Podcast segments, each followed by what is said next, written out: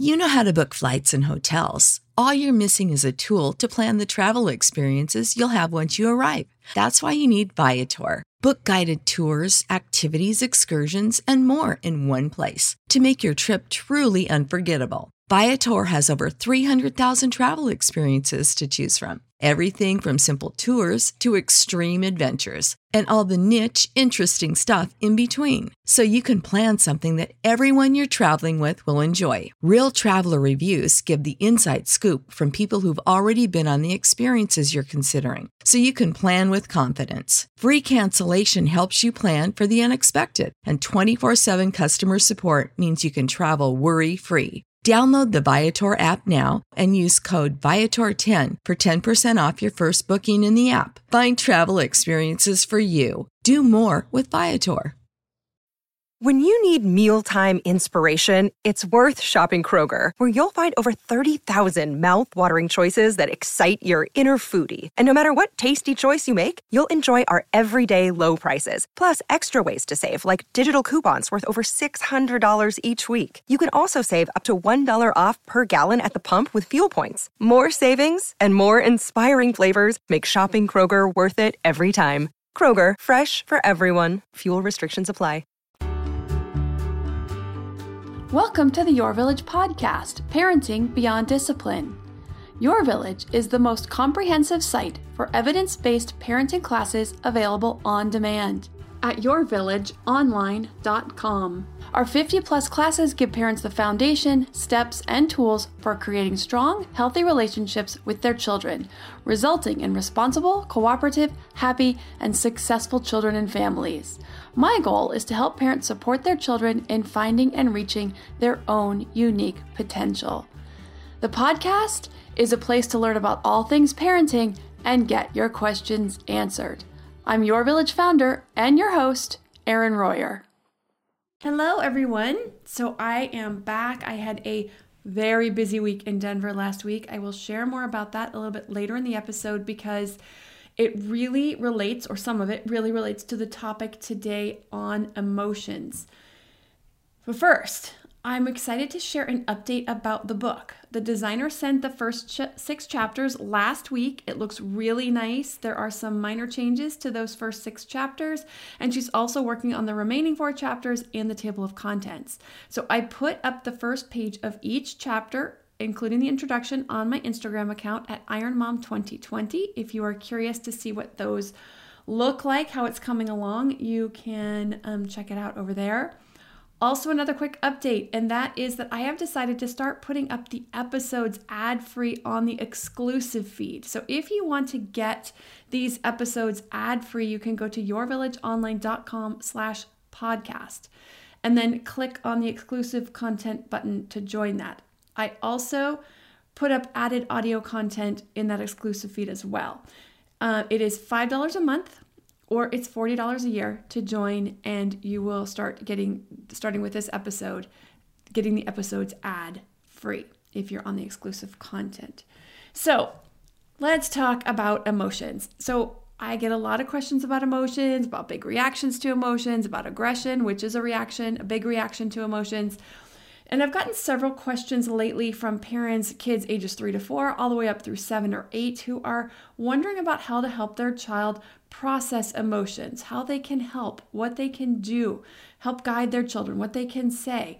Several parents have actually emailed with concerns that their children don't seem at all interested in sharing their emotions, discussing their emotions, but instead they seem to shut down and avoid the topic altogether. So also, as you know, if you've been listening for any amount of time, a lot of the questions revolve around helping their toddler and younger elementary age kids work on the big reactions and big uh, emotions, around those bigger emotions. They want to help their children have these emotions, but in ways that are safe for them and those around them. Also, sometimes these reactions seem to go on for long periods, and parents are wondering if that's too long, what's normal, which leaves parents feeling concerned about their toddler or young child's ability to process these emotions. So I'm going to talk about all these pieces. Children, just like adults, are going to run the gamut in ways that they deal with emotions and process emotions, where they handle emotions, how comfortable they are with these emotions, and working their way through them. I know, or I think, what we're all after is wanting our kids to have healthy relationship to an expression of their emotions. Now, of course, this won't look the same for everyone, just like I already touched on. So I'm going to dig in as much as I can today to cover as much about this topic of healthy emotional skills and expression in all of its various forms. First, I'm going to talk about emotional competence or emotional intelligence. These are basically the same things. There's a few nuances. Emotional competence is what we are working towards. It's the ability to share a spectrum of emotions at relatively moderate levels at appropriate times and in, in appropriate for the situation. This is a process. Emotional intelligence is also emotional competence, but it also includes working towards shortening the reaction time of emotions. And this is not just during childhood. So this is being aware, being conscious of our emotions when they come up and not reacting from an unconscious place, from a place of programming, but recognizing that emotion and working towards shortening that reaction time. So even adulthood gives us plenty of opportunities to work on this. I'm sure you all know this as parents. Our children give us plenty of opportunities, but every day-to-day interaction, we have these opportunities to recognize and work on this. Now, this is something that I am really working on right now. But before I talk about how we as adults can work on this and what's come, what we come up against and how we can work on that, I'm going to cover all the information for younger kids and then discuss how we can help our older children, tweens, teens, and ourselves as adults to continue working on this process, to continue to get better and better at this. Now, I know I've talked about all of this before, these points I'm about to hit, but I want to reiterate these because they're really important points for anyone new. Also, as a reminder, because with the craziness of life and especially parenthood, life as a parent, we often forget these points. So I want to cover these again. Number one, all emotions are valid. Being upset over the smallest thing is still valid, especially for our younger children, our toddlers. And I've talked about all the reasons why they do this in a lot of other podcasts and the classes on the website, like tantrums especially. So if this is something that you um, want to revisit, I'm sure you can find a podcast episode on tantrums or go to the website and watch the class on tantrums at your village online dot com. But this is the experience our child is having. They're having this emotion. And so our job is to create a safe space for them to have that emotion, even if it seems big to us, it seems overwhelming to us, so long as they're doing it in a safe way, which leads to number two. While all emotions are valid, all reactions are not. The reactions that are not acceptable are those that can be potentially harmful to another person, an animal, if we have pets, that kind of thing, or to property. So if they're hitting, kicking, biting, throwing toys, all the behaviors we want to curb by giving alternatives. We do this in a step-by-step process. And while I cover it a lot, I'll cover it in just a few minutes also, just quickly. But I go in depth on that in quite a few episodes. So if that's something you want to know more about, again, you go back to the episodes or again, a lot of the classes on the website cover this as well. Tantrums, helping our child with anger, your developing toddler, your developing preschooler, um, all of those classes. There's a lot of information on the website about work, helping kids work through those in a more positive way. The discipline classes, discipline tools for toddlers also. The message our kids need from us, this is number three. My point number three is the message our kids need from us is that I love you no matter what. When children feel safe, when they feel loved, cared for, even when they're at their worst, they often don't need to react as big because they aren't fighting for validation. When they don't feel heard, when they don't feel loved, understood, they often get bigger and louder in the reactions. They go deeper into their limbic brain, their mammalian brain, because they aren't feeling validated, and it just kicks it up even more. So they get angrier, they go bigger, they try to get a response. Even if it's met with anger, at least they feel like they're getting something to match their feeling. They're getting acknowledged. But if our children know that we love them no matter what, that level of validation is very healing. So the need to go as big is absolved. It can help temper that and dissolve some of the big emotions. I do cover this a lot in classes on the website and episodes of the podcast. So you can go back and look for um, dealing with aggression, any of the episodes on aggression. I very likely go into the steps on helping a child learn to um, work on a better behavior. In this episode, I really want to talk about the emotions when we have children who are reacting super big or children who aren't reacting and just seem to want to hide from their emotions, to deny the emotions, and what you can do about that, how, different things that you can go about doing that to help children connect with their emotions, express their emotions. And then we'll talk about that shortening the refractory period, shortening that reaction time to an emotion as kids get older. And as we, as things that we as adults can also do to shorten that reaction period.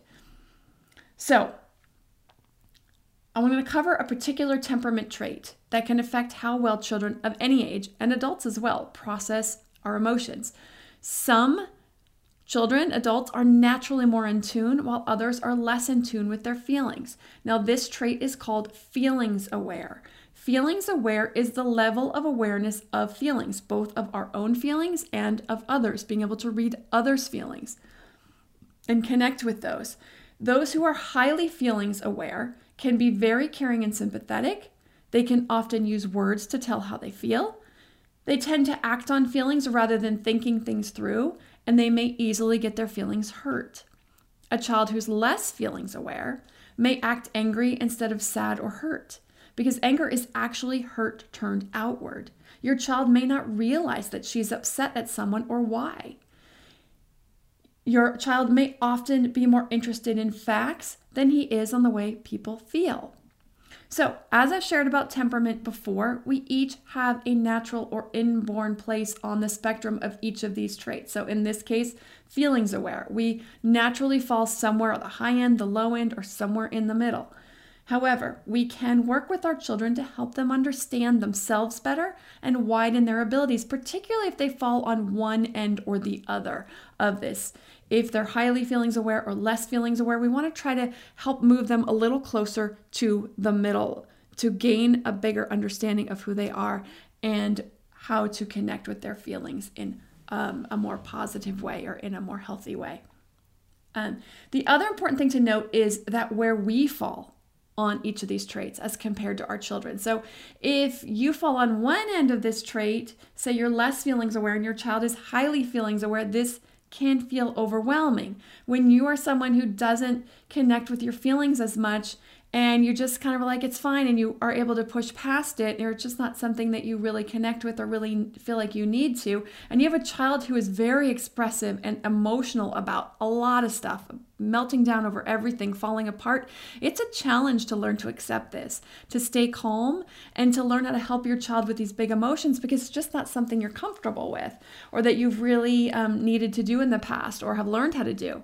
The same goes if it's the other way around. If you're deeply in tune with your feelings and your child seems to gloss over them or doesn't want to talk to them about it or hides from them or is expressing emotions that seem to be out of balance with what's happening, like if they're acting angry instead of sad, this might be a struggle for you to help them connect with those emotions, because to you it comes very easily and you're not sure why they're not doing that more, uh, more easily. You may feel like your child is not developmentally on track in some way or another. So I want to cover some things that you can do for your child or children on each end of this spectrum, starting with children who are less feelings aware, how you can help them connect better with their feelings. And I'll do that right after a word from our sponsor. Also, a reminder that I am now putting the episodes up without ads on the exclusive content. So if you prefer to listen without ads, go to your village online dot com slash podcast, or you can go to parenting beyond discipline dot com. They lead to the same page. You can join the exclusive feed for five dollars a month or forty dollars a year. These later years of childhood have been flying by.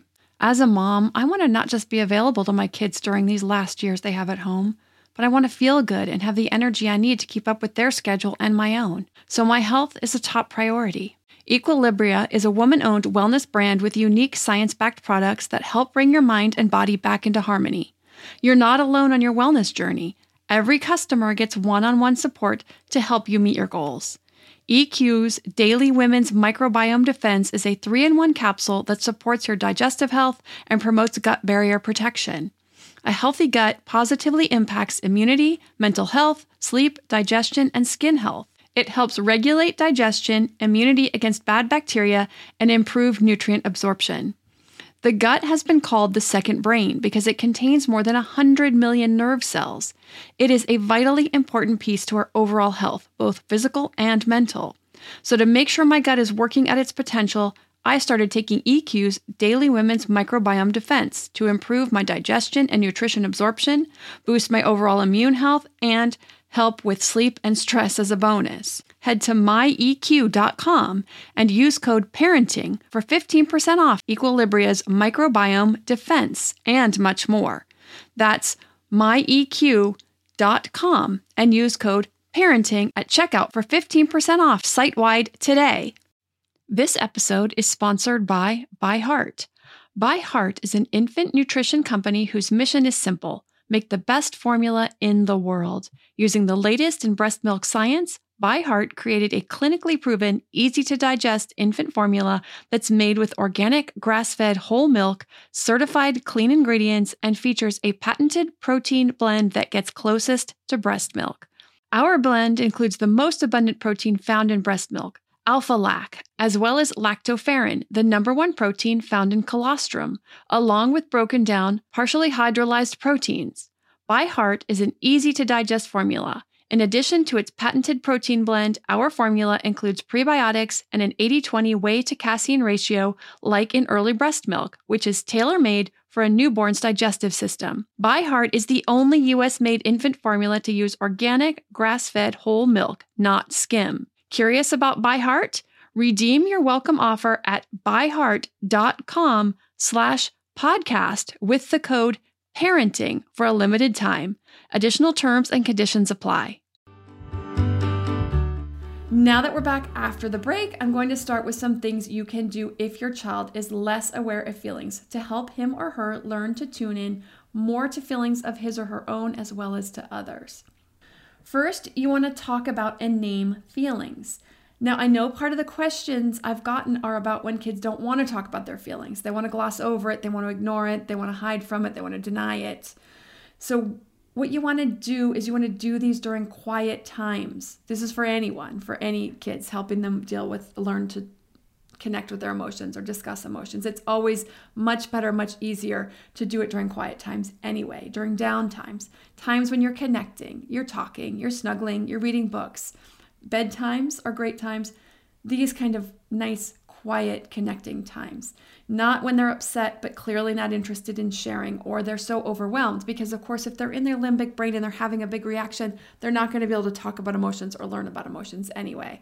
As I've shared many times, you can label the emotion for them if you have a child who isn't going to get more angry and more upset. If your child is getting more angry and more upset when you say, "I sounds like you're really angry about X, Y, or Z," or "it looks like you're really frustrated that your cookie broke," and they just are pushing back against you harder, don't worry about labeling the emotions. If your child either just keeps reacting the way they're reacting, then it is something you can do because it will help it them connect the feeling with the emotion, um, as so long as it's not kicking it up another notch. Don't worry about doing that during, just let them work through their emotion, talk about it during a quiet time. So when kids are relaxed, and when it's not feeling like it's about them, or it's not personal, it's not, and they're not feeling pressured to connect with their emotion or share their feelings, they're much more open to this. You want to read books about feelings. And this is about other characters, so it's about other people. It's a learning time. It's a quiet time. Their brains are calm. They're in a different brainwave pattern. They're more calm, so they're able to absorb this much better.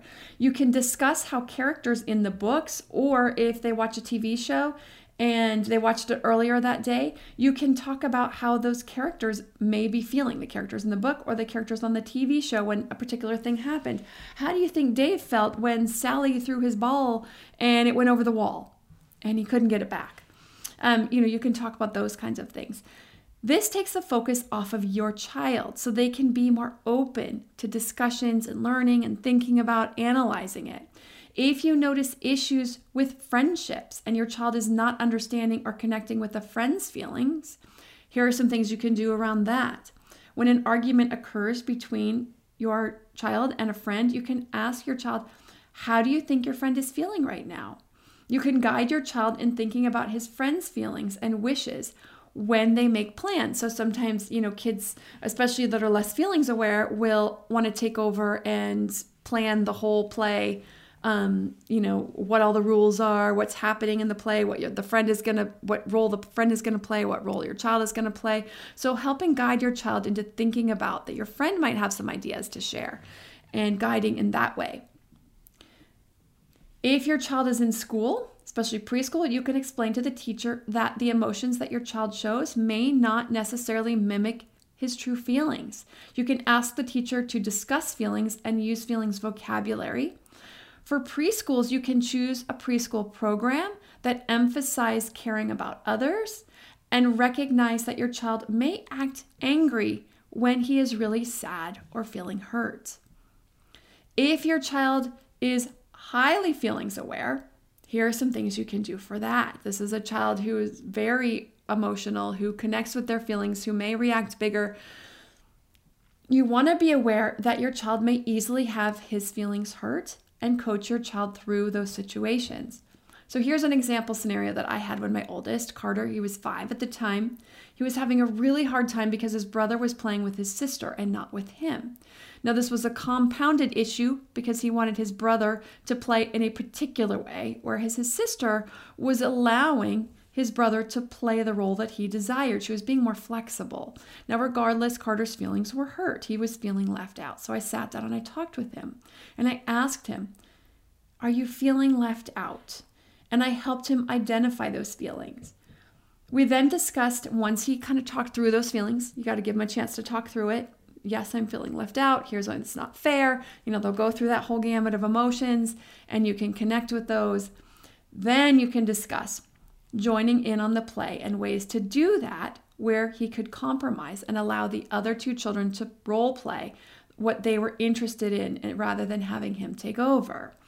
So this is just one example of many, many scenarios that you will likely come up against when you are working, helping your children work through their emotions and their feelings. So this is good for any child, but you want to teach lots of feeling words. There is a huge gamut of feelings vocabulary. Children who are highly feelings aware can learn new and more complex feelings words much more early and more easily. So giving them words for the complex feelings like conflicted, humiliated, ecstatic, blissful, joyous. You get the idea. So more complex feeling words. And I will put up the feelings wheel on the Your Village Facebook page so that you can see a wide vocabulary for emotions. Now the center of the wheel starts with more simple emotions like happy, sad, mad, and they get more complex and nuanced as you move out from the center. You want to encourage your children to tell others how they are feeling. And you will kind of get an idea of what, of what level your child is ready to comprehend the more um, the more nuanced and complicated feelings words.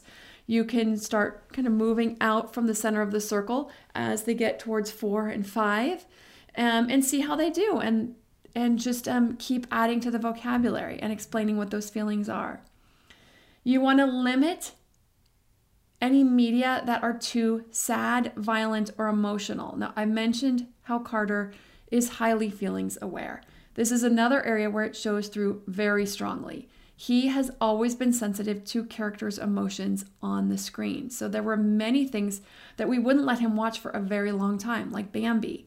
Sometimes his younger siblings could actually be watching something that became too much for him and he would leave the room and I would invite him to help me in whatever I was doing at that time so that he wasn't being exposed to content that was just too emotionally overwhelming for him. You can also ask your child how he is feeling often and again use a lot of feeling words in your own vocabulary. So if you are feeling ecstatic or humiliated or joyful or blissful or any of those other big feeling words, use those and then your child will hear them. You can explain what those are or, you know, your situation that you're facing and it helps them to understand what those words mean and how to apply those. So these are just some of the many suggestions on working with children who are either highly feelings aware or low in the feelings awareness from the temperament class. So if you want the full list or you want to know more about working with both ends of the spectrum for all nine of the temperament traits, you can see that class on the website at your village online dot com. So now I'm going to talk about helping older kids, eight, nine plus, tweens and teens, and even ourselves as adults. Now, as I mentioned, I was at a week-long meditative retreat in Denver. I don't know if I said I was at a meditative retreat, but that's where I was in Denver last week.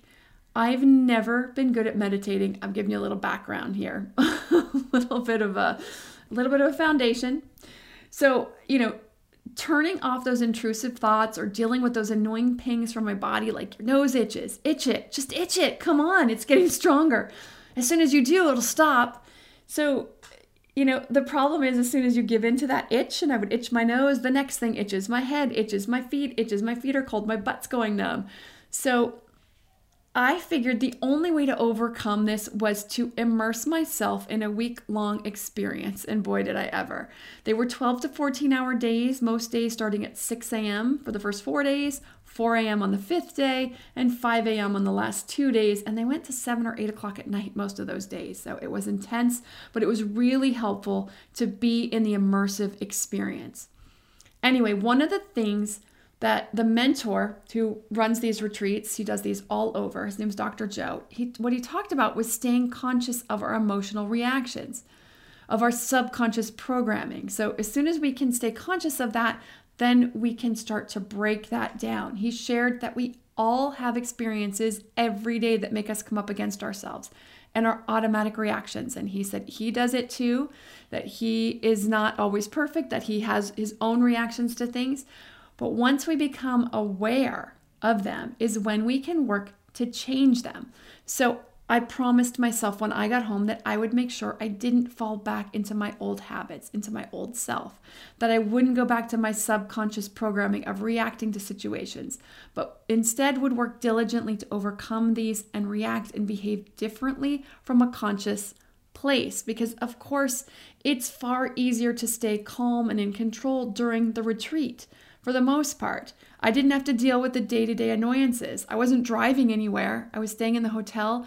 My entire days were spent going from my room to the ballroom, to the dining area to eat food that was already prepared for us. I didn't have to cook.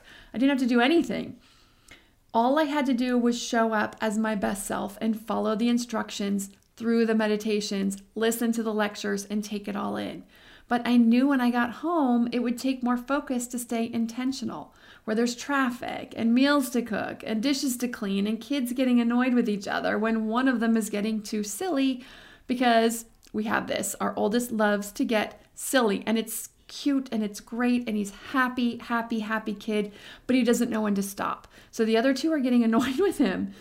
Anyway, I promised myself when I got home, I would become aware of my reactions to life's frustrations so that I can shorten what Doctor Joe calls the refractory period. That is the amount of time we stay in that negative emotion before we break out of it. So the first morning I'm home, I'm bound and determined to stay up on my meditation, and I decide I'm going to the beach to do one of the walking meditations.